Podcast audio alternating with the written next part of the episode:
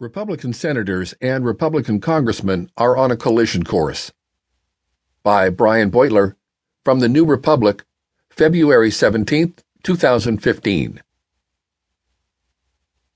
To increase the odds that the Supreme Court will eventually end President Obama's most recent deferred deportation program, Republican state officials based their challenge in Texas, where they knew they were likely to draw sympathetic conservative federal judges. They hit the jackpot